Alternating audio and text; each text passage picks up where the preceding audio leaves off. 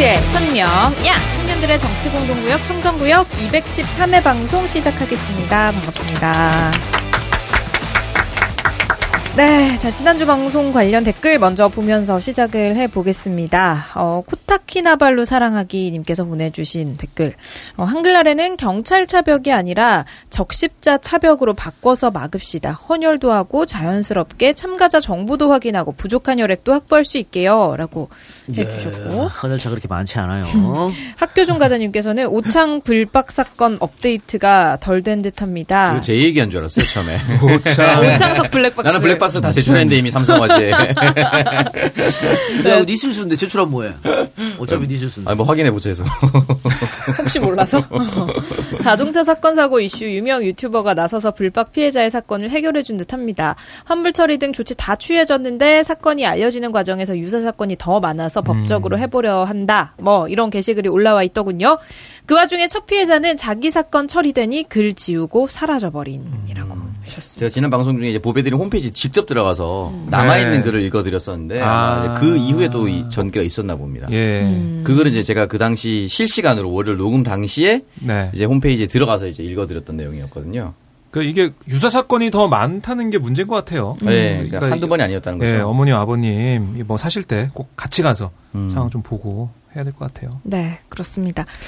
자, 뭐 오늘 청취자 의견은 그렇게 올라온 게 많지는 않아가지고 음. 어, 청취자 의견이 분들은- 많았는데 뺐겠죠. 이번에는 또 선수 왜 빠졌나고 또 그걸로 막 네. 말하고. 그러니까 작가님이 올려주신 게 많진 않아가지고 그 작가님 지난 주에는 그것 때문에 뺐고 이번 주도 그것 때문에 뺀 거예요. 그냥 올려주세요. 어떤 걸 해야 될지 모르는 엄청난 고민을 임 작가 그냥 올려도 돼. 하셨습니다. 뭐 어때? 욕한 거 다 올려. 오창서 욕하는 거 다 올려버려 그냥.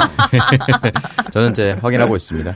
아침에 이제 늦잠 잘 것 같은 느낌 들 때 게시판에 들어갑니다. 잠이 번쩍 깨거든요. 음. 어. 아, 그러니까 내가 늘 이렇게 말씀드리는 것처럼 예를 들어 뭐 한 명이 공격당하면 그냥 보고 있지 마요. 그때 같이 싸워줘야 이런 일이 안 생기지. 음. 근데 뭐 그러니까- 이건 뭐 누가 압력농구도 아니고 뭐 손소 변호사가 본인이 선택한 거니까. 그냥 들으신 분이 많은데 참. 그 주책 남들 들어요 그럼.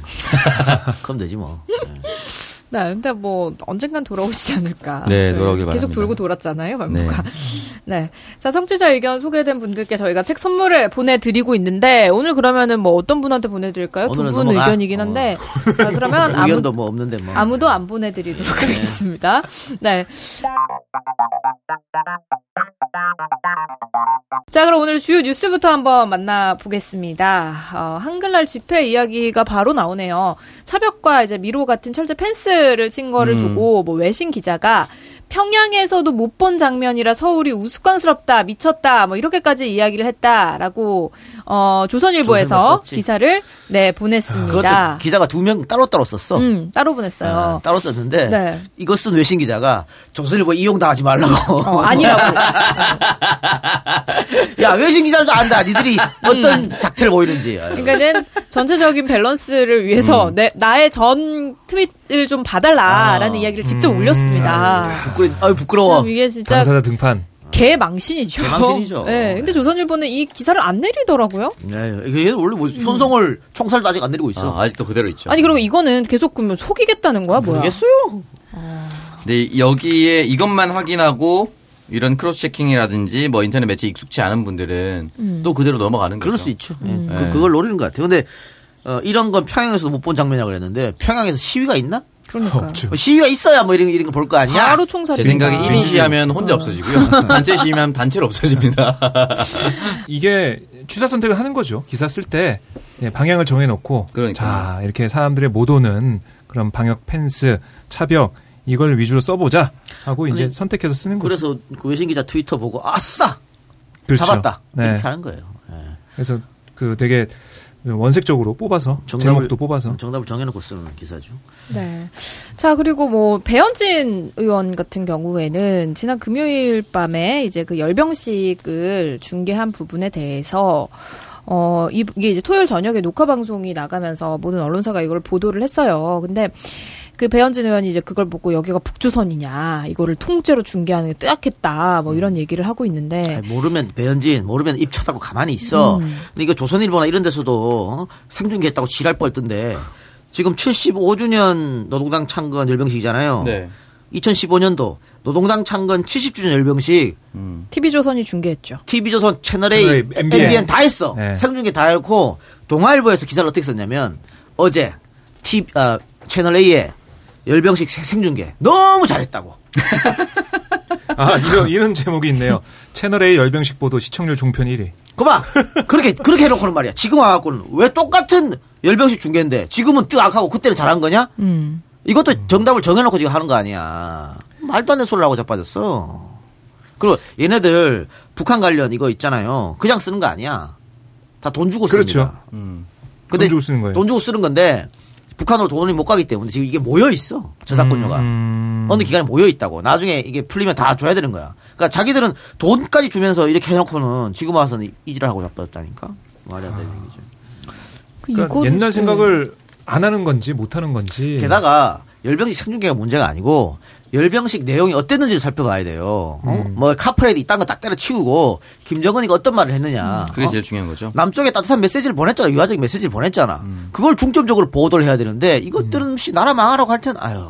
그러니까 뭐 그런 얘기를 하더라고요. 28분 중에 그 몇 초, 몇 초나 되냐. 그 짧은 이 그 시간에 한 얘기가 그게 어떻게 그렇게 해석할 수가 있냐. 이런 얘기를 하던데 짧든 길든 중요한 핵심이 있잖아요. 그 우리가 들었을 때 아, 이 부분이 김정은 위원장의 핵심이고 김정은 위원장의 발언 중에 해석할 만한 거다 하면 그걸 해석하는 거지. 그게 뭐 몇 초밖에 안 된다. 그걸 왜 끄집어내냐. 이렇게 하는 건 말이 안 되죠. 예. 그러니까는 뭐 북한에서 그런 그 남녘 동포들 뭐 이런 얘기를 하면서 그런 메시지를 보낸 것 자체가 마음에 안 들 수도 있겠죠. 사실 이 사람들은. 근데 어쨌든 배현진 의원 같은 경우에는 보면은 초선이 어, 본회의 결석을 다섯 번이나 하고 지금 출석률이 77% 제대로 일도 안 하면서 이렇게 말도 안 되는 걸로 선동이나 하고 한심합니다. 아, 이렇게 하는 게 나를 띄우는 거라 생각하나 봐. 근데 지금 이 말을 하고 나서 조중동 뭐 YTN 다 받아 써주고 있거든요. 지금 이 음. 말을. 그러니까 이 말을 비판하지 않아요 언론사에서.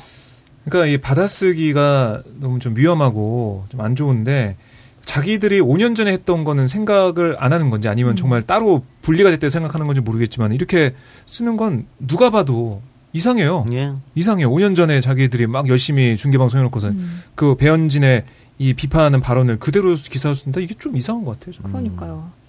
그러면은 뭐 지금 더 북조선스러운 거는 뭐냐면은 북한에서 성범죄 저질렀던 사람이 우리나라 와가지고 대, 국, 그 국회의원 공천 받고 어 국회의원 되고 이런 게 더 북조선스러운 거 아닙니까? 선거범죄 저질렀다는 의혹이 있는. 네, 의혹이 있다는 지적이 있는. 네, 그렇습니다. 계속해서 다음 주제로 넘어가 보면 국민의힘에서는 또 계속해서 이상한 얘기가 나오고 있습니다. 문 대통령의 종전선언 주장이 대한민국의 종말을 부른다. 이렇게까지 비판을 했는데요. 아니 이 아, 참 이해가 안 돼. 지금 여러 가지 뭐 서해안 사건도 있고 하는데 그럴수록 종종 종전선언을 해야지요. 음. 그래야 그런 일이 없어지는 거지. 네, 그래서 아니 그때 그 일이 터졌을 때도 지금까지 계속 얘기하는 게 남북 연락 사무소라든지 교류가 잘 되고 통신이 잘 통신망이 살아 있었으면은 서로 정보 공유할 수 있었지 않겠느냐. 사태 파악도 훨씬 더 빠르게 인지했을 것이고 이런 얘기를 하고 있지 않습니까? 그리고 종전 선언이 북한하고 우리만 오케이 하는 겁니까? 그러니까. 우리는 상관도 없어. 북한하고 미국이 하는 거지. 어? 우리는 휴전협정 쪼인식에 들어가지도 못했는데 무슨 그렇죠. 씨. 어? 그 종전선언 미국이랑 북한이 하는 거기 때문에 결국은 미국이 오케이 하는 겁니다. 미국이 오케이, 했, 오케이, 오케이 했고 북한이 받아들였다는 것은 그만큼 평화가 일보 전진했다는 건데 이거를 뭐, 어? 대한민국이 종말을 부른다. 말도 안 되는 소리고요. 어, 국민의힘이 정말 좋아하는 나라가 미국이잖아. 그래서 네. 미국과 맨날 어쩌고저쩌고 해야 된다고 하잖아요. 뭐 지금, 어, 민주당 하원 그 상임위원장 후보들 후보 세 명이 전부 다 종전선언 해야 된다고 해야 결의안 해야 된다고 민주당 하원 외교위원장 얘기했어요. 그러면 따라야 될 거 아니야 아메리카를.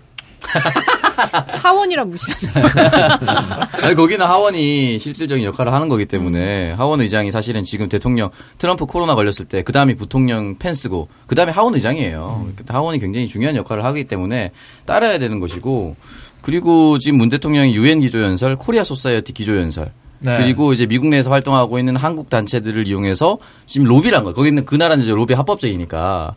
그래서 이제 하원 외교위원장 3명 후보가 모두 이제 종전선언에 찬성한다 이런 얘기를 남겼거든요. 그러니까 되게 보이지 않겠지만 조금씩 조금씩 앞으로 나가고 있습니다. 지금이라도 지금 상황이 안 좋다고 다 놓고 가만히 있습니까? 말이 안 되는 거죠. 하원 얘기가 하니까 코미디언 이하원 씨가 생각나는군요. 모릅니다. 이 하하하하 어 몰라? 아이 나 가슴 아프네. 언제 활동한 사람입니까? 세대 차이 나서 방송 같이 못 하겠습니다. 아, 야 너는 알지? 나 알잖아 이 하하하하 원. 압니까? 너무, 오랜만이니까 너무 좋아요. 2016년에 돌아가셨네요. 예 돌아가셨어. 아, 그러시군요. 어, 아이고. 정말 처음 들었습니다, 저는. 네. 그래요? 예. 바무스요라는 유행어도 남겼다는데 맞아요? 이렇게 읽는 거 맞아요? 어, 이하원 씨 돌아가셨는데 아내분이 권재희 씨라고 탤런트인데 네. 어, 이분의 아버지가 어, 뭐 그 민주화 운동 하셨던 분이에요. 음. 네, 굉장히 유명한 분인데 나중에 재심에서 재심에서 뭐 무죄 났습니다. 어쨌든 굉장히 유명한 사건에 연루됐던 아버지가 그리고 최근에 이 권재희 씨가 어, 한홍구 교수랑 결혼한다고 어. 아, 제 오늘 역사학자 한홍구하고 결혼한다고. 예. 어. 아마 뭐 자기 아버지 사건 때문에 이렇게 뭐 만나다가 인연이 됐지 않을까. 예, 잘 사시길 바랍니다. 아, 재심에서 무죄가 확정된 내란 음모 사건의 권재혁이라는 사실을 밝혔다라고 예, 나오네요. 예. 아, 이하원 씨 인터넷에 검색하니까 얼굴 누군지 알겠네요. 그래. 어. 네, 어쨌든 뭐 국민의힘 같은 경우에는 종전 선언이 된다라고 하면은 뭐 한반도가 공산화가 될 것이다라고 생각을 하는 건지 이게 네. 조중동이랑 같이 움직이고 있거든. 음. 지금 조선일보 같은 경우에는 아까 얘기했던 그 북한 열병식. 어? 열병식에서 메시지가 김, 김, 김정은의 메시지가 뭔지를 봐야 되는데 씨발 뭐 시계 갖고 지랄하고 자빠졌어. 음. 시계. 뭐그 인민들은 굶어 죽어가는데 어, IWC. 팔목에는 뭐 어. 천만 원짜리 시계가 얹어져 있다. 근데 그게 작년인가 재작년에도 똑같은 기자가 썼대요. 음. 그때도 그, 그 시계 얘기했대. 시계 매니아인가 봐요. 어. 잘 그런 거는. 진짜 무슨 커뮤니티에 질라진 댓글에서나 어. 나올 만한 이야기 아닙니까? 야, 씨, 북한의 최고 지도자가 뭐 시계 IWC 찰 수도 있지. 뭘 지랄 아니. 그리고 시계를 뭘 차든 뭐가 중요하냐고 그러니까. 지금. 아, 씨발. 짜증나게 진짜. 시계가 뭐 중요하다니까? 그럼 어, 근데 이만희 이 작가님이랑 똑같은 시계 아니에요, 김정은? 똑같은 시계입니다. 네. 미르의 임현신 이사님은 역시. 배고파하고 계시네. 미래의 영도자이기 때문에. 미래 대표니까 그 정도는 찰 수 있다. 네. 김정은은 어. 대단히 미안하다고 얘기했지만 미래는 아직까지 수령의 무고리가 통합니다. 그렇죠. 차라리 미르를 까세요. 그러게요. 눈물 흘린 것도 본 적이 없고. 네. 아니면 아유. 그 김정은 위원장한테 선물하세요. 이만희 총장처럼 박근혜 시계나 문재인 대통령 시계 선물해서 아니, 김정은 위원장은 뭐 인민들의 배를 골몄지만 미르 영도자는 안 골문이잖아. 그래서 우리 가만히 있는 거죠. 영도를 받고 있어요. 예, 예, 예. 아, 아니, 어쨌든- 철저히 따르고 있습니다. 김정은 위원장이 어떤 메시지를 보냈고 앞으로 그럼 이거를 평화 프로세스를 만들기 위해서 그렇지. 어떻게 우리가 그거를 어, 잘 갖고 나가야 될지 그런 얘기를 기자들이 해야지. 뭐 지역적인 걸 지랄 예, 아니 무슨 진짜 댓글에서 퍼다가 기사 쓰나 봐요. 옛날에 김종인 위원장이 차던 시계 가지고 지랄했거든. 그때 민주 민주당 있을 때. 음.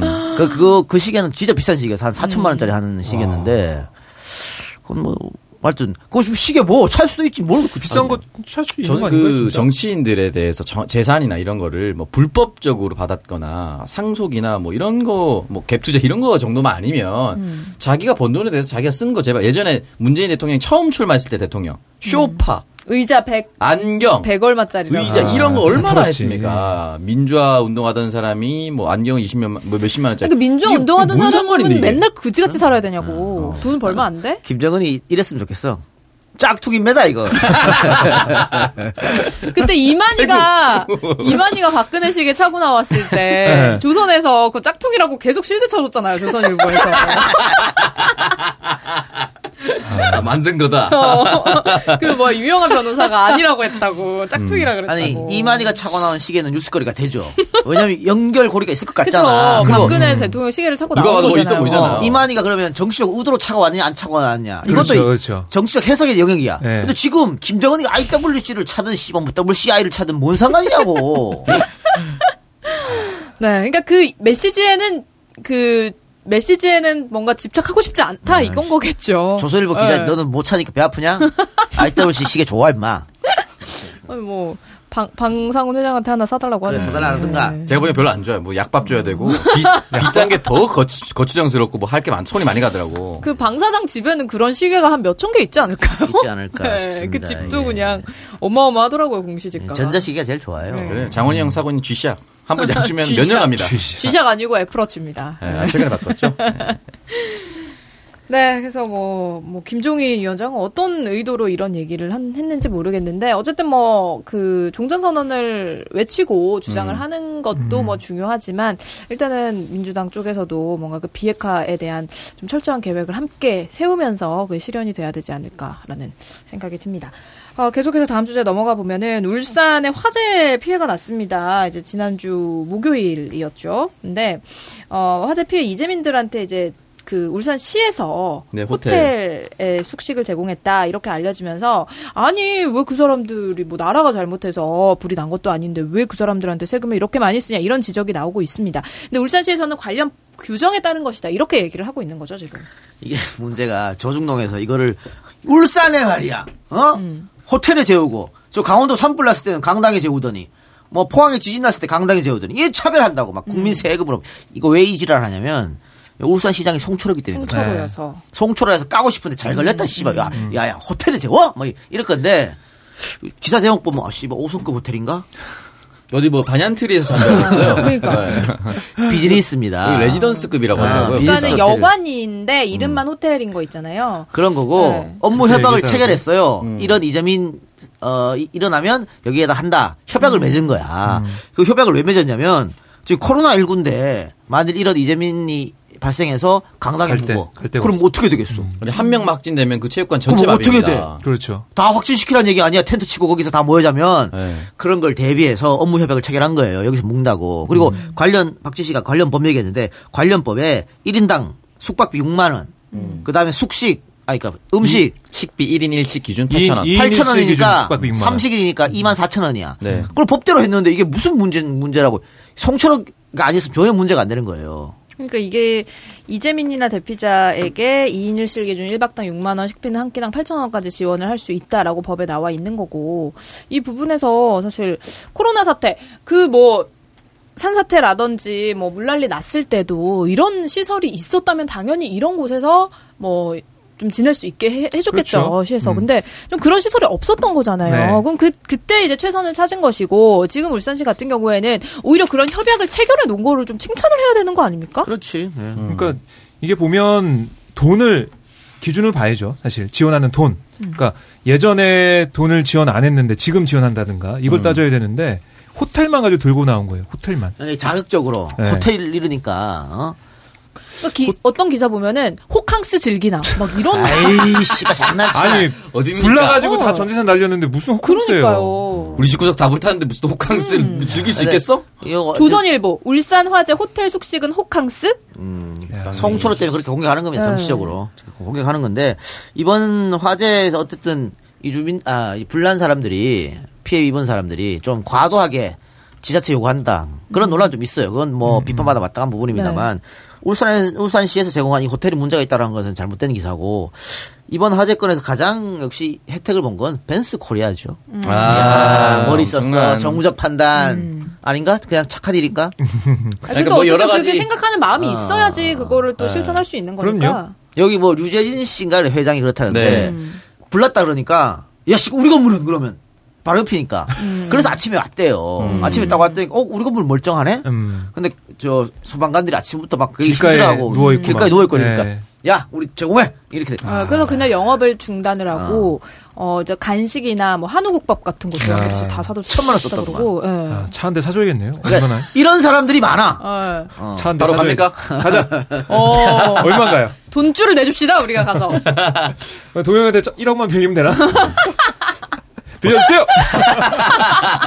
엄청난 선의 어. 이가 분명히 있었을 것이고 어. 또뭐 두 번째는 어쨌든 울산 광역시는 현대자동차의 도시입니다. 음. 아. 이걸 생각해 보면은 네. 이걸 또 잘 파고 뭐 이게 생각했는지 안 했는지 모르겠습니다. 그선그 사람이 선의를 이제 왜곡시키고 싶진 않아서 조심스럽긴 한데 어쨌든 현대자동차의 아, 도시에서 받을 만해요 예. 현대자동차 도시에서 이렇게 했다는 것 자체가 대단한 거고 음. 울산 광역시는 대한민국 광역시 중에 유일하게 차 타고 다니라고 지하철이 아직도 안 들어가고 있는 동네입니다. 음. 광주광역시, 대구광역시, 부산광역시, 인천광역시 다 지하철이 있어요. 울산만 없어요.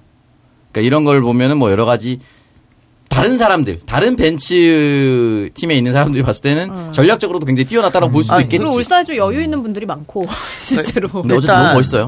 하루 영업을 안에서 손해가 있겠습니다만 음. 지금 바로 옆 건물에서 엄청난 불이 났기 때문에 어차피 영업이 안 돼요. 누가 차 사러 갑니까 거기에? 맞아요. 그러니까 어차피 영업 안 되는 것이고 천만 원 투자해서 진짜 한 10억 이상의 음. 그런 홍보 효과를 누렸다. 아 이건 벤츠 본사에서 뭔가 상을 줘야 된다 이 사람한테. 어 맞아요. 스타 자동차 이제 딜러사마다 좀 다르잖아요. 그러니까. 예, 유재진 회장이라고 합니다. 이건 정말 대단한. 이분 이제 인터뷰했네요. 그래도 주차장에 들어놓은 네, 소방관 보니까 맞아요. 눈물이 난다. 그리고 이게 그래서 도울 또 수밖에 없었다. 화장실을 사용을 하게 해줘가지고 소방관들이 또 굉장히 편해진 부분도 음. 있다고 하더라고요. 너무 멋있어요. 네. 그러니까 이 화재 진압하러 가면은 있을 데가 없어요 사실 대기할 데가 없어가지고 길가에 그냥 앉아서 뭐 초코파이 드시던가 컵라면 드시던가 이렇게 하는데 네. 이게 어디 탁자에 앉아서 좀 쉬고 음. 음. 식을 먹을 수 있는 그런 그 자리가 있으면 좋죠. 높은 뭐 잘했죠. 하물로 풍산유 아닌가. 어, 왜죠? 제 고향이거든요. 아무 아니 그냥 막 던져. 아무 상관없지 않습니까? 유제일 아닙니까 유제일? 네, 나 근데 좀 안타까운 게 뭐냐면은 이거를 이거를 가지고도 기자들이 이런 식으로 편가르기를 해가지고 어, 이게 좀 욕할 게 있나? 여론을 에? 이게 욕할 게 있어? 그러니까요. 뭐라고? 그러니까 어디서? 아니 아니 그러니까 호캉스 즐긴다 뭐 이런 식으로 음. 편가르기를 하고 음, 있다는 아예 거잖아요. 울산 화재 네, 네, 벤츠 말고 자체. 네, 어쨌든 그래서 그게 또 청와대 청원까지 등장을 해가지고 호텔 숙식을 철회하라 뭐 이런 식으로. 아 근데 나는 거기에 서명을 하는 사람들도 이해가 안아 갑니다. 모르니까. 아, 그러니까요. 아. 아는 거예요. 모르면은 좋고 확인을 해보면 되는데 나는 사실 예전에 그 박원순 시장 서울특별시장 하는 거 반대 청원 한 사람들 거기 참여한 사람들도 그렇고 참 이해가 안 가는 게 이게 그냥 내 가족 일이라고 생각을 해보면 한 번만 더 팩트 체크를 해봐야겠다라는 마음이 들지 않을까요? 아, 그냥 그냥- 거기에 무작정 그냥 어. 가가지고 지금 우리 청정구역 듣는 분들 중에서도 모르고 있다가 우리 방송 듣고 아 그랬어라고 하는 분들 꽤 있을 겁니다. 음, 그래서 필요한 거예요. 청정구역은. 아, 그러면 분위기, 이동현 귀한 줄 알아라. 이런 줄 알아야 됩니다. 분위기가 광고로 흘렀으니까요. 여기서 예, 예. 광고 듣고 와서 나머지 이야기 또 해보겠습니다. 지혜야, 너 어제 술 먹고, 아, 기억 안 나? 언니, 나 어제 취해서 뭔짓 했어? 너 어제, 아, 근데 너 어제 술 먹기 전에 뭐 먹지 않았어? 먹었지. 근데 기억 안 나.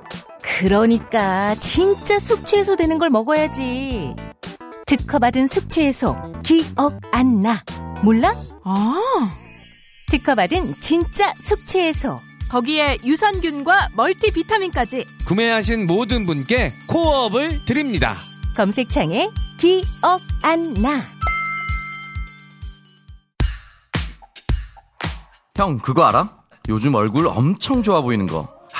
역시 사람은 좋은 화장품을 써야 돼. 무슨 소리야? 형 요즘 헤이브로 맨즈 브라운 올인원 로션 쓰거든. 그래서 요즘 난리다. 얼굴에서 빛이 난다고. 비피다가 정말 좋긴 좋은가 봐. 확실히 써보니까 달라. 얼굴이 촉촉하고 환해지는 게 주변 사람들이 먼저 알아보더라고. 너도 이제 좋은 화장품 써라. 명품 원료 비피다로 환하고 촉촉하게. 헤이브로 맨즈 브라운 올인원 로션. 지금 검색창에서 헤이브로를 검색하세요.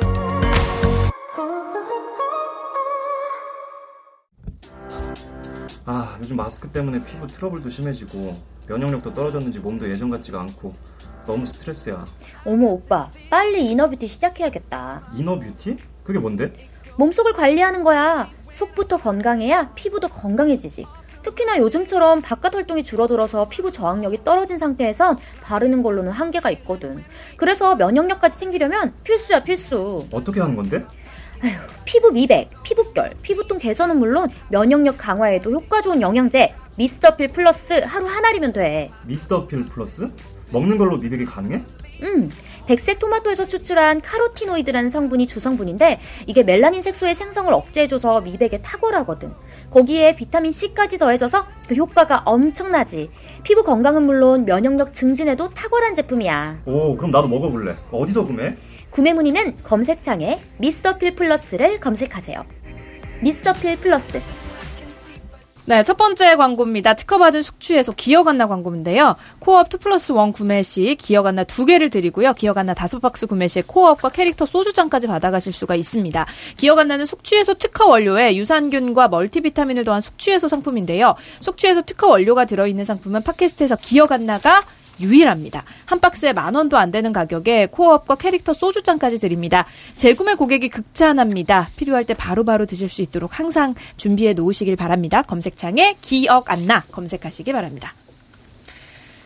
네, 두 번째 환절기에 더욱더 빛나는 환하고 촉촉한 얼굴 헤이브로 맨즈 브라운 올인원 로션 광고입니다. 아침 저녁으로 서늘한 바람에 당기고 거칠어지는 얼굴. 자, 이럴 때는 촉촉함과 피부결을 정리해 주는 효과가 필수적인데요. 헤이브로 맨즈 브라운 올인원은 명품 화장품 원료 비피다와 노벨상을 받은 수분 원료가 촉촉함과 피부의 각질을 정리해 주는 건 물론 탄력까지 더해서 환절기 남자의 얼굴을 깨끗하고 촉촉하게 만들어 드립니다. 믿을 수 있는 고가의 프리미엄 원료들로 만드는 찬바람에도 깨끗하고 멋진 얼굴. 명품 원료들 이 만드는 경험이 궁금하다면 지금 검색창에서 헤이브로 검색하시기 바랍니다. 네, 세 번째는 미스터 필 플러스 광고입니다. 마스크 속 피부가 자꾸 신경 쓰인다면 그것은 미스터 필 플러스가 필요하다는 신호입니다. 토마토에서 추출한 천연 성분과 비타민 C가 만나서 피부를 더 환하고 부드럽게 만들어 드립니다. 하루 한 알로 건강한 아름다움을 되찾으세요. 미스터 필 미스터 필 플러스 강남 유명 성형외과 피부과에도 입점해서 효과를 인정받고 있는 제품으로 실구매자분들의 구미- 구- 후기와 90%가 넘는 재구매율을 자랑하고 있습니다. 인터넷 검색창에서 미스터 필이라고 검색하시면 되고요. 현재 다양한 프로모션이 진행 중입니다. 재고 소진 시 종료되니 좋은 기회, 좋은 기회 놓치지 마시고요. 청정구역 청취자들을 위한 복용 후기 이벤트가 진행 중입니다. 스토어에 복용 후기와 함께 청정구역 청취자라고 남겨주시면 특별 적립금을 드리고 있으니 많은 참여 부탁드리겠습니다.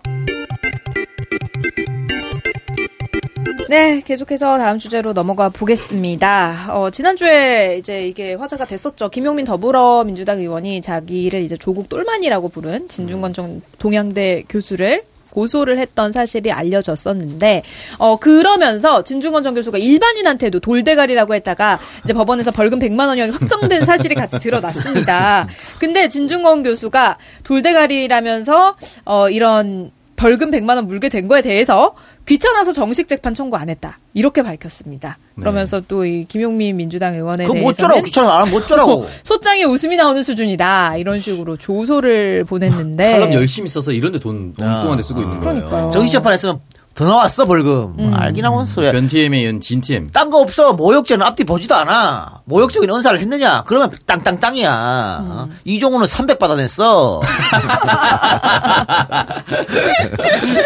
네. 너 귀찮아.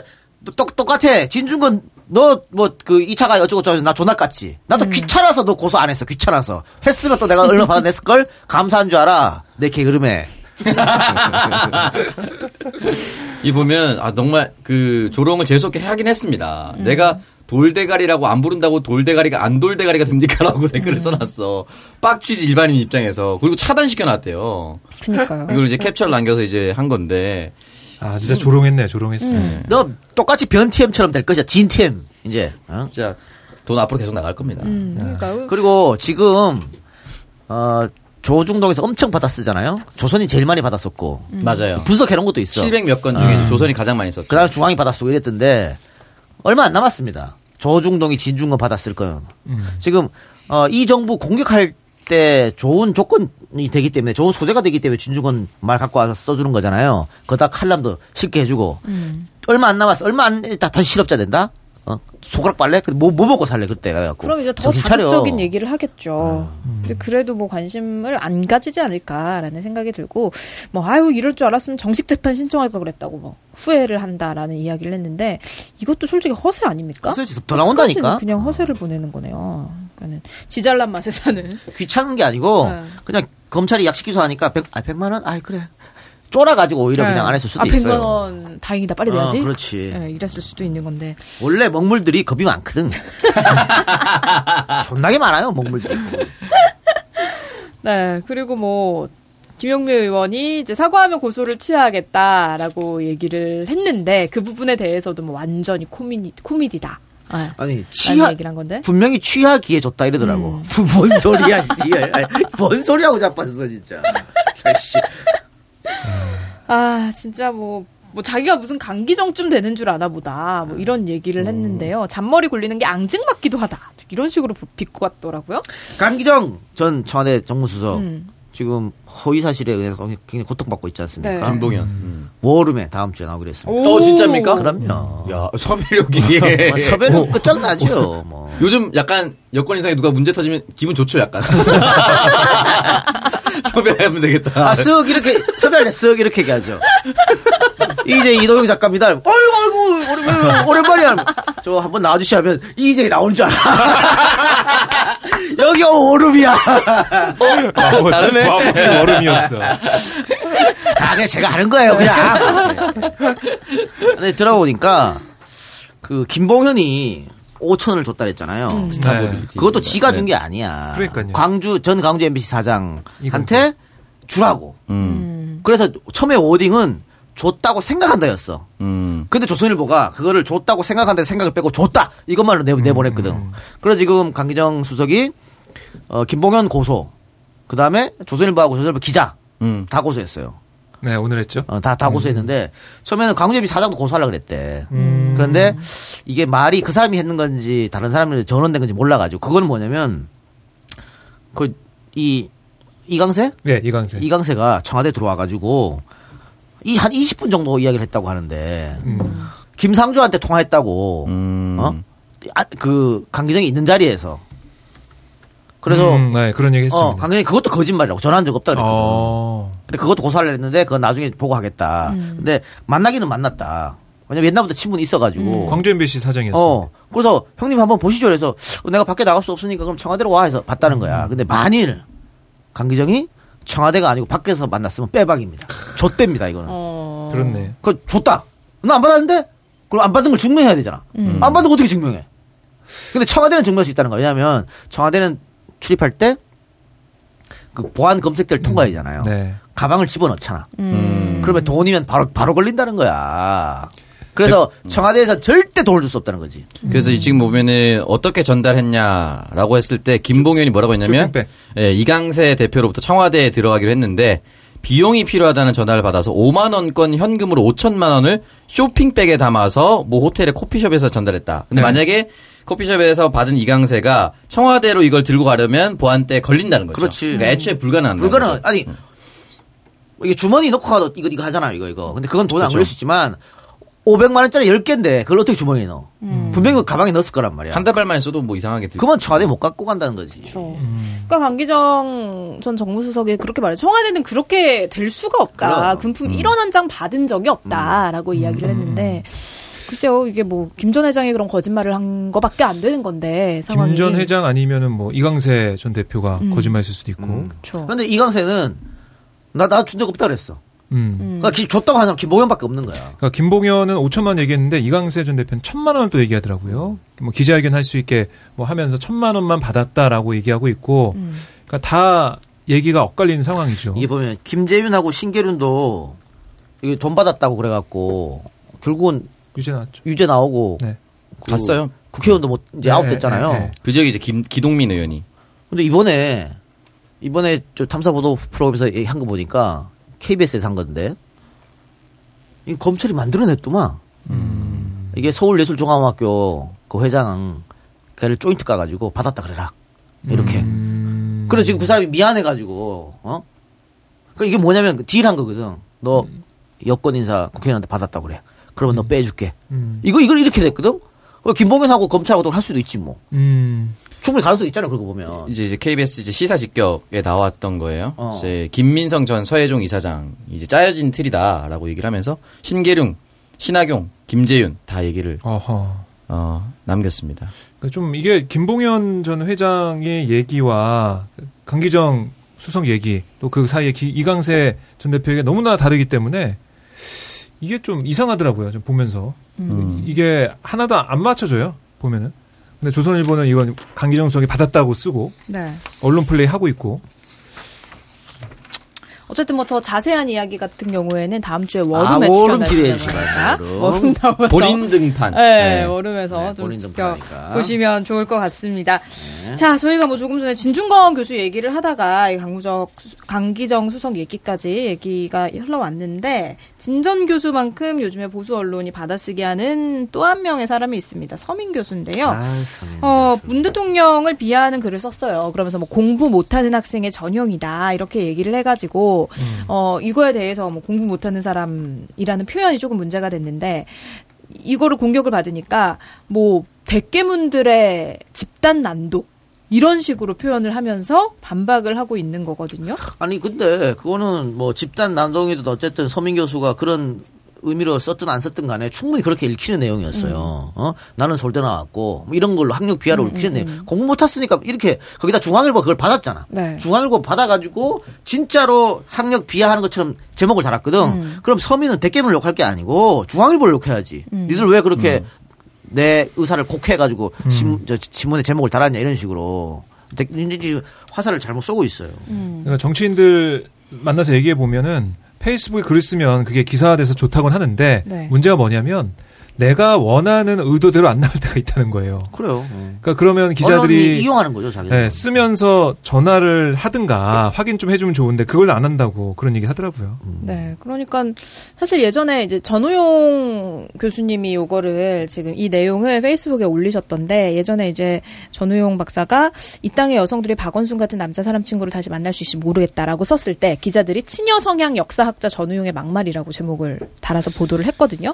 그러면 서민의 문재인 대통령 공부 못하는 학생의 전형이다라고 얘기를 했을 때 서울대 의대 출신 서민의 일침이라고 제목을 달 게 아니라 친야성향 기생충 학장 서민의 막말 이렇게 그렇지. 공평한 게 아니냐라는 게. 정말 이게 맞는 말이거든요. 그리고 이게 뭐 대깨문을 지금 바로 비판을 하는 것 자체도 너무 유치하고 치사하다라는 생각이 드는 게 사실 본인이 그렇게 표현을 했을 때 그걸 받아들이는 사람이 좀 다르게 받아들일 수도 있잖아요. 그러면은 얘기 이, 이거에 대한 변명을 하려면은 내가 논란의 여지가 있는 말을 한 거는 미안하다. 근데 나는 그런 뜻이 아니라 이런 뜻이었다라고 얘기를 해야지. 어 내가 해- 내가 한 말. 내가 한 말은 다 옳은 말인데 멍청한 잘못 대깨문들이 받아들였어. 어. 니들이 이상하게 받아들이는 거야 이렇게 얘기를 하는 것 자체가 정말 천박한 엘리트주의가 아니냐 이런 생각이 들어요. 그래서 나는 잘못 말할 리가 없다 이런 정말 그 의대생들 이번에 이제 집단 진료 거부할 때 뭐 시험 거부하고 이럴 때 그런 이- 의식이 음. 깔려 있는 거죠. 그거 자체가 너무 답답하다는 생각이 듭니다. 예. 자, 광고 듣기 전에 아까 우리가 강기정 사건 이야기했잖아요. 이거 결국은 옵티머스 관련된 건데 지금 네. 국민의힘 쪽에서 특검해야 된다. 왜 강기정 이름 나오고 기동민 이름 나오고 기동민 또 뭐 양복 하나 얻어 입었다고 기동민 이름 나오고 또 이재명 이름도 나와요. 이재명 이름 나오니까 이거 특검해야 된다. 이지를 하고 있거든. 그리고 윤석열 검찰총장은 어 이거 더 키워야 된다고 사건을. 그래서 더 검사를 더 투입하라 이러고 이걸로 아마 윤석열은 반전의 카드를 노릴 것 같은데 안 내려오고.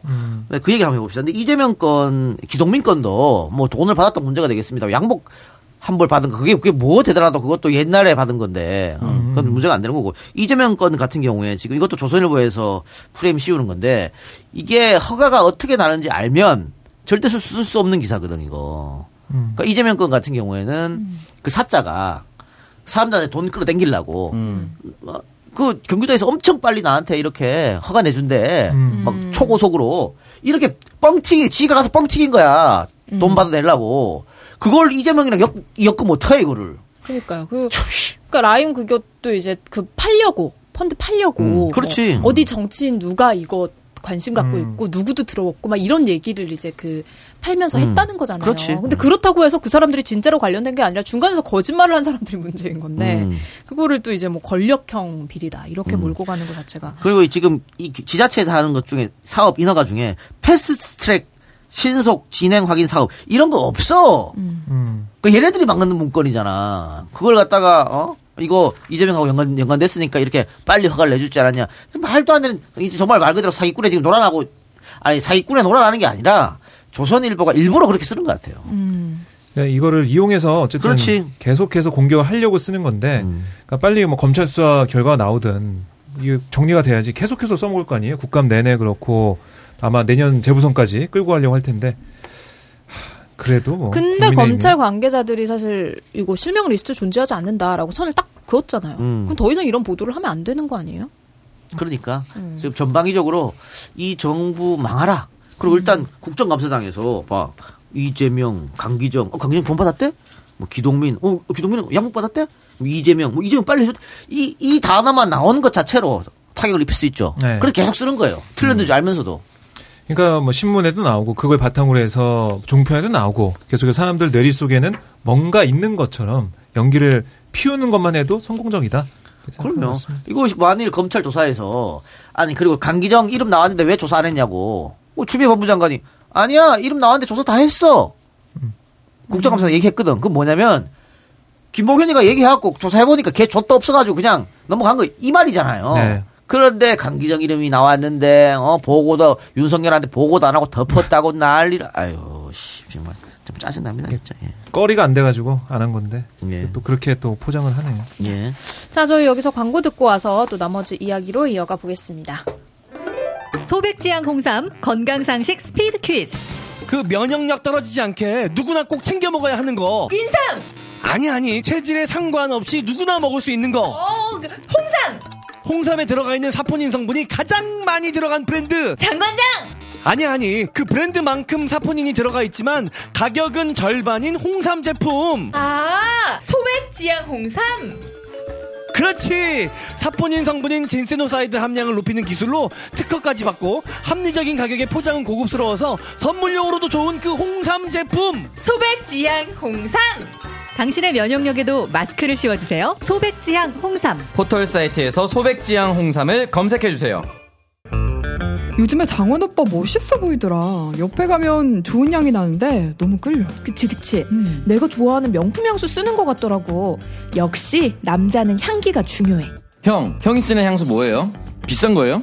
아니 룩백 쓰는데 고가의 명품 향수를 합리적인 가격에 즐길 수 있는 룩백 perfume mist 잘 나가는 명품 향을 한 번에 즐길 수 있어 2 플러스 1 행사 중이라 더 저렴해 아, 룩백.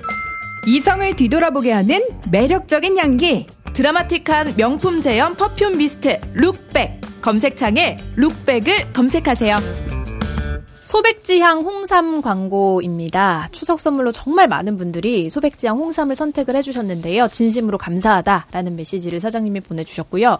명절 기간 중에도 선물 받으신 고객님들이 연락 많이 주시고 또 소개도 많이 해주셔서 연휴가 끝나자마자 제품 생산에 또다시 박차를 가해야 되는 그런 상황이라고 해요. 많은 분들이 사랑해주셔서 너무 감사하고 거기에 조금이나마 보답하기 위해서 모든 회원님들에게 적립금을 드리는 행사를 10월 한 달 동안 추가로 진행을 한다고 합니다. 자, 날씨가 추워지고 있는데요. 추운 겨울을 대비해서 외투보다 중요한 게 내 몸의 건강이겠죠. 소백지향 홍삼 사이트 방문하셔서 추석 기간에 구매를 해주신 많은 고객님들의 솔직한 후기도 한 번씩 다 살펴보시고요. 적립금도 같이 받으셔서 저렴하게 내 몸의 건강을 챙겨보시기 바랍니다. 포털 사이트에서 소백지향 홍삼 검색 부탁드립니다. 자, 셀럽이 가장 사랑하는 세 가지 명품 향수를 저렴한 가격에 즐길 수 있는 룩 백 광고입니다. 남성이 30대가 넘어서면 자칫 이제 아재 냄새를 풍길 수가 있는데요. 이성 혹은 타인에게 아재 냄새로 기억되고 싶지 않으시다면 룩백을 써보시기 바랍니다. 좋은 향기로 기억되는 남자로 어, 인상을 남기실 수가 있는데요. 룩백은 이성이 가장 선호하는 세 가지 명품 향수를 아주 저렴한 가격에 즐길 수 있는 perfume mist입니다. 40만 원에서 50만 원 정도 하는 그런 명품 향수들을요 저렴한 가격에 즐겨 보실 수가 있는데 지금 팟캐스트 광고 처음 런칭하 셨어요. 그래서 2 플러스 1 이벤트를 진행하고 계시다고 합니다. 더 합리적으로 구매가 가- 가 능하고요. 강력한 향 지속력과 100ml 대용량 구성으로 최고의 만족도를 선사합니다. 자 남자는 향기로 기억이 됩니다. 검색창에 룩백 검색해 주시기 바랍니다. 룩백. 예. 이거 오창석 아, 아나운서하고 박지 아나운서가 이거 가지고 하- 광고하지 않았나요? 아 이거 그 저기 장원 오빠랑 끝년이 언니랑 저랑 창석이 오빠랑 넷이 했어요. SNS로 네. 곧, 네, 아마 이제 홈페이지에 이제 저희가 사용하고 있는, 실제 사용하고 있는 모습을 이제 예, 광고하고 있었죠. 아 사진 공개되는 거요? 음. 어, 맞습니다. 얼마 받았어요, 이거 가지고? 얼마 못 받았습니다. 늘, 늘 봤던 그 금액. 예. 네, 한 7년 전과 똑같은 거. 한결 같네요. 네, 빅맥의 정신입니다. 저희 가격 올리지 않습니다. 셀럽 박종기잖아. 왜 안 껴줬어? 너무 셀럽이라. 저는 이게 금액이 좀 안 맞았어요. 약간 좀 안 맞아가지고. 어, 박정호 기자님 인스타 올리면 또 반응이 엄청날 텐데. 팔로 몇 명이야 예. 인스타? 벌써 1,600명 정도 오. 되는 인스타 한 박지진 얼마예요? 한 2만 명 되지 않나요? 아니야 2만 명 아니야 한 12,000명. 만 명? 어. 오창석 씨는? 저도 한 5천 몇 명. 네. 뭐야 내가 제일 적잖아. 네가 제일 적은 당연하지. 네가 뭔데 임마? 아 네가 아, 뭔데? 그럼 설마 우리 중에 본인이 가장 많을 거라 생각하셨나요? 박정호입니다. 어디 산악회에서 되게 좋아할 사진들을 많이 올라요. 꽃 사진, 노을 사진. 저는 어. 작품 사진을 올리기 그러니까요. 때문에 되게 감성적이에요 인스타가 제 오늘. 감성을 좀 아시는 분들은 저 어. 팔로우하고 있는 것 같아요. 보면서 아유. 되게 아, 마음이 아팠던 게 할 수 있는 게 이거밖에 없겠구나. 그 인스타그램에 보통 자기 취미나 자기 좋아하는 거 이런 거 있거든요. 정말 돈 안 드는 자연 풍경 보는 거 이거밖에 없는 거예요. 아니 정말. 그리고 보통 대부분이 아이와 산책 나와서. 그건 되게 좋더라. 그건 되게 좋- 딸이 너무 예쁜 거예요. 어, 맞아요. 진짜 깜짝 놀랐습니다. 네, 그래서 딸 사진을 올려야 되나 팔로우 늘리기 위해서 그런 음. 생각 좀 하고 있는데. 아니 본인 네, 사진 많이 올려도. 사실 팔로워 많이 느는 사람들도 많은데 우리 박 기자님도 네. 아, 한번 해보세요. 훈남 기자로. 네. 훈남 유부남 기자로. 네. 셀카가 잘 안 나와가지고 못 하겠더라고요. 어, 오늘 잘 나오시는 것 같은데. 아무튼 알겠습니다. 뭐 작품 사진이 궁금하시다면 음. 제 인스타 네. 방문하시기 바라겠습니다. 인스타 아이디 뭔가요? 알려주세요. 정호 정호입니다. 영어로. JUNJHO, 네. JUNJHO. 어, 되게 박정호 기자님스러운 직관적이죠. 아이디다. 예, 네. 그렇습니다.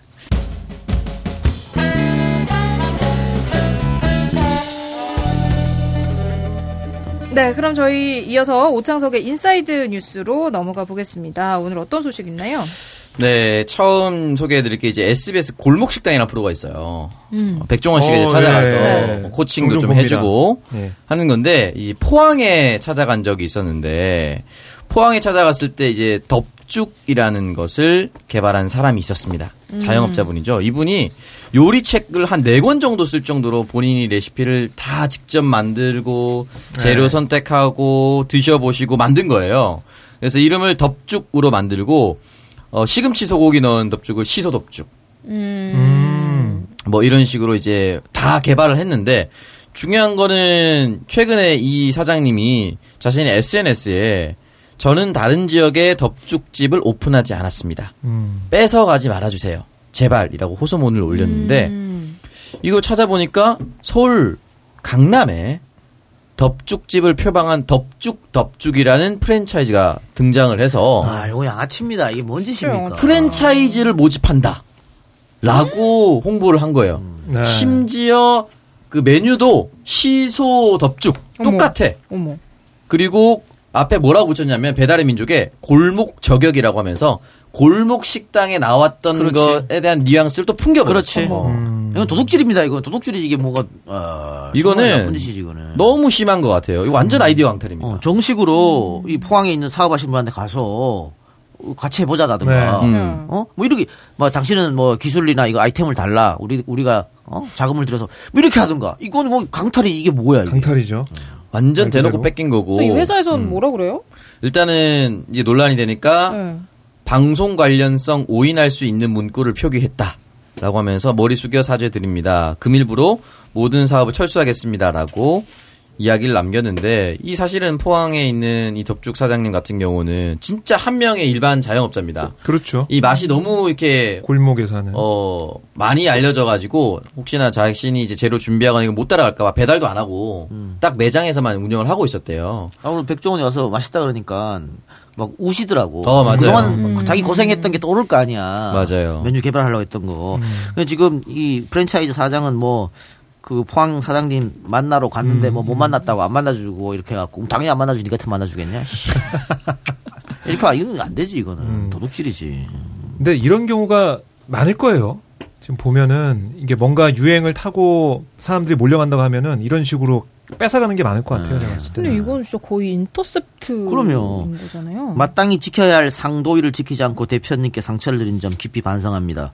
아, 이 완전 이거는 이거 상도위를 지키는 게 아니라 도둑질이라는 게 이렇게 하면 안 됩니다. 이거. 예, 그리고 또 하나의 폭로가 나왔는데 덥죽을 베낀 그 회사 우리 상표권도 등록했다라고 하면서 티트리트라는 회사가 있습니다. 마시는 이제 차를 전문으로 아, 하는데 그 여우티. 네. 어, 맞아요. 네. 여우티라면 여자도- 양이티를 출시했는데 네. 요것도 이 요 회사가 또 가져갔다. 상표권을 뭐 등록을 아, 먼저 먼저 했다. 등록하면 장땡이거든. 어머. 게다가 그 개인으로 하시는 분들은 내가 메뉴를 개발해도 이거 상표권 등록해야지 이런 생각 하는 분 거의 없어요. 아, 그렇죠. 음. 그걸 아마 악용한 것 같네요.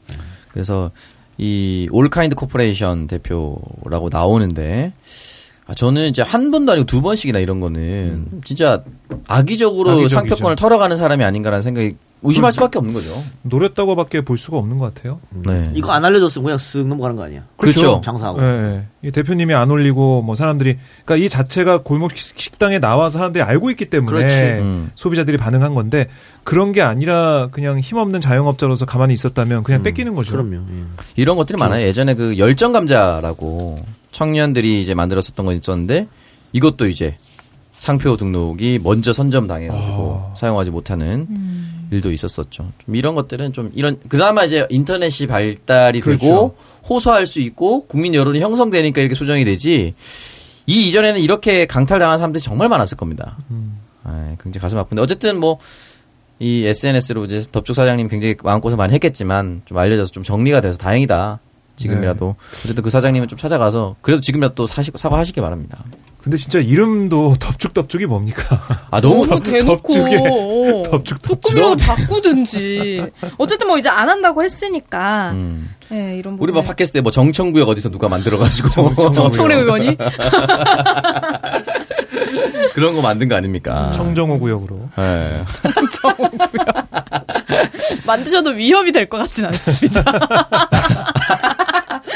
만드셔도 될 것 같아요.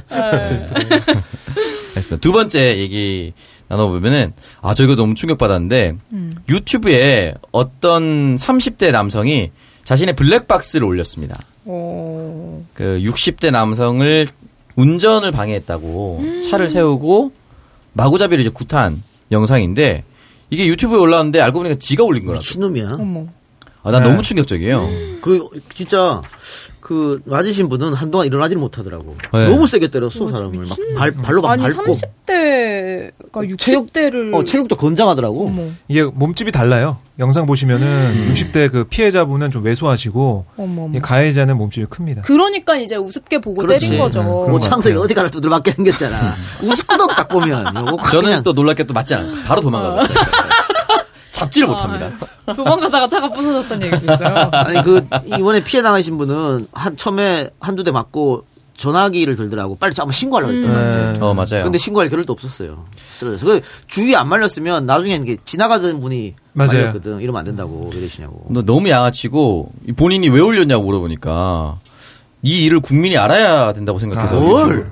나 뭐- 이해를 못 하겠는 그러니까 거야. 나는 이게 저- 정신병자라고 생각이 들었던 게 뭐냐면은 음. 이 사람이 예전에도 비슷한 일 또 했다면서요. 맞아요. 네. 폭행 사고로 이미 올라가 있었고 조사를 받는 것까지 있는 상황이라고 합니다. 그러니까 이게 분노 조절 장애라고도 좀 생각이 되고 아이, 마동석 같은 사람 만나봐 바로 조절돼. 맞아, 맞아. 바로 돼 분노 조절. 강호동 강호동 같은 사람 만나봐 바로 조절되지. 어, 장첸 이런 사람 만나봐. 그럼 바로 조절됩니다. 그리고 뭐 이, 런뭐 자신이 받은 스트레스나 이런 것들을 사회적 약자한테 풀어버리는 전형적인 양아치입니다. 네, 이런 것들 것 김복준. 교수 한번 만나봐야 됩니다. 길거리에서. 갈비뼈 한세개 나가봐야. 아니, 저 그, 근데 이분, 그, 아, 참, 그 60대 남성분 아, 많이. 다치셨잖아요. 아니 이거 복준이 많이- 형도 60대인데 아, 달, 다릅니다. 많이 다릅니다. 많이 달라요. 김복진 웬만한- 형사님 만나면 바로 조절이 되죠. 마- 웬만한 20대도 함부로 하지 네. 못해요. 귓방망이 한대 쳐맞아봐야 정신 차리지. 그 전형적인 그 강약 약강이라고 그래. 하죠. 근데 네. 이거 우리 아버지가 이런 일 겪었다고 생각해봐. 와, 아, 그러니까, 피가 피가 거꾸로 그러니까. 사실 우리 아버지들이 다 60대시잖아요. 그러니까 거꾸로 솟죠. 아, 진짜. 근데. 이런 사람들도 사실 손방망이 처벌을 받을 가능성이 높은 거 아닌가요? 지금? 일단은 지난해 11월에도 이제 옆자리 손님과 말다툼을 벌이다가 주인이 말리니까 주인을 폭행했대요. 음식점에서 근데 벌을 세게 안 받으니까 계속 이런 짓 하고 돌아다니는 거이 아니에요? 누범이나 상습범 네. 이런 사람들은 좀 처벌 좀 세게 해야 되지 네. 않나. 아마 이번에는 이게 이제 화제가 됐고 사건이. 근데 요즘에 그 검찰이나 또 법원에서 여론 엄청 신경 쓰거든. 아. 좀 세게 나올 거예요. 게다가 완벽한 증거가 있잖아. 영상 음. 어, 영상이. 그거 지가 지가 직접 어. 제 본인. 제공. 응. 국민이 알아야 한다. 음. 나 같은 사람 잡아 가둬야 된다. 다 알게 됐습니다. 이번 좀 제대로 벌을 받았으면 좋겠네. 네. 그러니까 이 사람이 또 재판 중이었다고 하니까 음. 재판 중에 출석을 안 해서 구속영장까지 발부됐던 사람이었는데 근데 또 폭행 또, 사건 그렇지. 벌인 거예요? 그러니까 추가로 얹어졌기 때문에 좀 세게 받을 건데 이제 그 폭행하기 전에 보니까 이 부딪혔잖아 차량 차량끼리 마주오는 차량하고 유턴 유턴한 차일 거야 아마. 예. 부딪혔는데 그럼 보, 보험으로 처리하면 되지. 음. 사람을 씨왜 패고 지랄이요? 그러니까 코로나 때문에 그런가? 코로나 때문에 그렇지 않겠죠. 아니 원래 이런 원래 사람들은 그랬겠죠. 아니, 원래 이런 인간이에요. 작년 11월이면 코로나랑 무관한 겁니다. 네. 아, 바- 발생할까봐. 거기다 보니까 그게 그? 상대 차량이 네. 경차였어요. 음. 맞아요. 만일 뭐 외제차 이랬으면 딱 그랬을 것 같아. 이런 인간의 그 지난번에 예전에 그. 이종격투기 선수 육진수 선수가 경차 타고 다니다가 앞에 뒤에서 누가 쫓아오지 않았습니까? 그 경차에서 육진수 선수가 내리니까 그분이 갑자기 뒷걸음질로 다시 차를 자기 차로 돌아갔다는 얘기. 그래서 육진수 선수가 빨리 뛰어가서 뭐 아저씨 나 때리려고 했어요? 싸우려고 했어요? 내려보세요. 해드릴게. 이렇게 얘기를 했는데 미안하다고 갑자기. 봐봐요. 바로 분노 조절 된다니까. 기가 막히게 됩니다. 조절됩니다. 아, 이, 이 새, 진짜 사람을 취사 선택해서 때리는 차를 가지고 또 음. 판단하고 화내는 그죠. 것도 짱나는데 사람 취사 선택해서 때리는 새끼들은 정말 처벌을 심하게 받았으면 좋겠습니다. 네 마지막 소식인데요. 어, 지금 국정감사 진행 중이잖아요. 민주당의 행안위 소속입니다. 김영배 의원이 경찰청에서 받은 2016년부터 2020년까지 초과 속도 차량 단속 자료를 보면은 어 일단 200km 이상 달리다가 경찰에 적발된 건수가 230건인데 어우. 247km를 기록한 두 건이 있습니다. 1등이지. 네. 야, 이 속도가 나와요? 그러게. 하나는 벤츠 AMG S63인데 AMG 가능하지. 가능하다고 보는데 예. 하나가 포트 2. 야, 이거 현대차의 완승입니다. 이거는. 이거는 그 현대차 광고 아닙니까? 아니 이거 이거? 아, 지금 뭐 현대차 말도 안 돼. 이거는 아니, 뭐 계기판 오릅니까? 아니 뭐 가능해요? 근데 이게 나 너무 놀라워서 이렇게 큰 차가 이 속도로 달려오면 혹시라도 사고 나면은 어. 진짜 흉기입니다. 어마어마한 대형 사고가 될 것 같은데. 포터라고요, 진짜? 불가능한데. 포터가 안 될 것 같은데 이거 이게 측정 오류가 아닌가. 그 예전에 마티즈 뭐 200몇 킬로 달린 거 있었잖아요. 음. 차주가 와가지고 내가 차 줄 테니까 달려보라고 그 킬로가 나오는지 이렇게 얘기했었는데 포터 2부는 어떤지는 모르겠습니다. 네. 어쨌든 2016년인데 서울 외곽순환 고속도로 판교 방향 70.2km 지점 아주 구체적으로 나와 있습니다. 포터2 1톤 트럭이 오전 6시 50분께 시속 240킬 247km로 질주하다가 카메라가 찍혔다. 그러니까 이게 사실 뭐 일정 속도 넘으면 그냥 똑, 다 똑같은 벌금을 매기는 게 아니라 음. 속도를 높이면 높였을수록 음. 더 많은 벌금을 매겨야 될 것 같아요. 그렇지, 너무 그렇게 하고 무서운데? 어, 그렇게 그렇게 하고 있어요. 그래요? 네. 난 똑같이 매겨지던데? 아니, 아니. 10km, 20km 달라요. 이게 다른데 뭔가 구간이 있어요. 지금 이거 보니까 포토 계기판이 최고가 160에서 180밖에 안 되네. 아니 근데 어떻게 그렇게 나오는 거지? 이거 뭐 어디 택시 영화 이런 데서 개조한 겁니까? 거의 불가능한데 좀 터보 달았나? 너무 놀라운 게 아이템 먹었나? 카트라이더입니까? 잔, 잔개그 이제 그 밖에 화물. 트레일러 대우 트랙터가 237 건설 기계 덤프 트럭 219 그리고 나 이건 오, 좀 너무 빠르네. 너무 놀라운데 카렌스 237 관광 이- 전세 버스로 쓰이는 유니버스라는 버스가 232 이거는 사실은 이상한데요? 아, 근데 이게 이상하면은 본인한테 이게 딱지가 날라왔을 때 저 이렇게 빨리 달리지 않았다라고 이의 신청을 할 수가 있잖아요. 그렇지, 할 수 근데 있지. 안 했다는 거잖아 지금 이 사람. 기분 좋아서. 아 나 빨리 달렸다. 빨리 달렸다. 어떤 분이 이제 베풀인데요. 어, 247km면 포터르기니 무얼 실을라고라고. 아니, 이 재원을 보니까 포토 2잖아요. 4세대가 126마력이네. 음. 아까 벤스 AMG는 510마력인데. 뭐야 다섯 배 거의 내자. 이 정도면 네 배. 뒤에 뭐네배 로켓을. 따로 장착하지 않고서는 아니 근데 그럼 이렇게 되면 벌금을 얼마를 내는 거야? 글쎄요. 얼마를 더 많이 꽤 내는 내죠. 거야? 일단 뭐 김영배 의원실 관계자가 얘기는 했습니다. 속도 측정 카메라 오류를 일으켰을 가능성을 완전히 배제할 그렇지. 수는 없지만 이미 단속 대상자의 이의 신청 기간이 지난 만큼 아. 속도 측정 카메라 오류 가능성은 크지 않다라고 얘기합니다. 음. 그러니까 이의 신청했으면 이게 삭제됐겠죠. 음, 이의 신청이 그러니까, 그치. 그러니까. 안 됐다는 거는 200km가 넘을 수도 있다는 건데 어. 이 정도면은 어떻게 정부에서 좀 알려서 전 세계 포터를 아 그니까 니콜라 다 씹어 먹는 아니, 포터 수출하자. 정말 이거는 정말 초초 초특급 과속인 거잖아요. 난 247km라는 걸 거의 처음 들어봤습니다. 이제 포터 저 아랍에서 엄청 많이 써요. 아 진짜요? 음, 거기 뒤에다가 무기 실어가지고. 아 장사포 같이. 쓰는구나. 네. 어쨌든 뭐 충격적인데 음. 포터 어쨌든 뭐 전세 버스 이런 것들은 아주 위험해서 이거 좀 강력하게 좀 처벌을 해야지 어. 되지 않을까. 특히 덤프 트럭 이런 거는 이렇게 큰 중량을 가지고 있는 화물차는 급, 급제동도 잘 안 돼요. 음. 이렇게 세게 달리고 있을 때는. 그러니까. 그러면 그래서 예전에 그 버스가 졸음 운전하다가 바로 앞에 있는 그 소나타였나요? 그거 음. 박아가지고 차가 아예 정말 납작해졌잖아요. 네. 그렇게 몇 중 추돌이었지 아무튼 이건 벌금 100만 원 정도 나오겠네요. 야. 200km 이상으로 가면 100만 원이에요? 100km 이상이 100만 원 이하, 이하인데 그 뒤로는 없어. 아, 그것도 만들어야 되는 거 아니에요? 그리고 이게 그냥 정말 이건 살인 그렇지. 면허라고 생각이 아니, 들어서 이건 부딪히면 살인이지. 네. 근데 우리가 지금 장난으로 포토 얘기를 많이 했습니다만 어, 대부분 외제차예요. 이렇게 음. 과한 속력 내가 76%라고 어. 스릴을 즐기는 인간들은 대부분 외제차야. 오창석의 벤츠 한번, 어, 한번 끌고 나고 싶겠지. 어, 오창석 거는 안 쳐줍니다. 아, 절로 가, 이 새끼야. 제 차는 사고 나서 어, 규정속도 이상을 벗어나지 않습니다. 네. 어. 어쨌든 현대, 슈퍼카 위주로. 음. 현대 트라고 오라는 이제 25톤 트럭이 있는데 이건 460마력이라고 합니다. 음. 요게 이제 2016년에 237km가 또 나왔다고 합니다. 이게 아마 그냥 속도도 있고 차가 무거워서 앞으로 좀 뭐 밀리고 이런 것도 있나요? 아 가속이 붙어서 힘들 텐데. 그, 아니 그리고 이게 이렇게 그러니까 서- 의문이. 속도를 해서 달리다가 보면 멈추는 게 너무 힘들잖아요. 아, 특히 그러니까 트럭은 무서운 거죠. 어, 네. 큰 트럭은 더 그렇죠. 자동차 커뮤니티가 난리가 났습니다. 포터 네. 때문에. 제가 소나타로 밟았는데 티맵 기준 218km에서 안 올라갑니다. 아. 밑에서 님, 대, 님 신고할게요. 뭐 이런 거 올라. 이런 아니, 것도 그. 인천공항 가는 길, 또, 예. 제2자유로, 이런 데서 애들 많이 해. 서로. 음, 맞아요. 슈퍼카 몰고 와갖고. 예. 미쳤다 진짜. 어쨌든 뭐 어쨌든 과속 뭐- 단속 잘 해야 되고 네. 어, 특히나 이 전세 버스 덤프트럭 아유, 각별히 좀 위험하죠. 유의, 유의하시기 바랍니다. 그 김영배 의원 말대로 이 음. 이렇게 정말 상식을 넘어서는 과속을 하는 차량에 대해서 운전자를 좀 형사처벌하는 방안, 벌금도 더 대폭으로 올리는 그런 개정안이 좀 마련이 돼야 되지 않을까 하는 생각이 듭니다.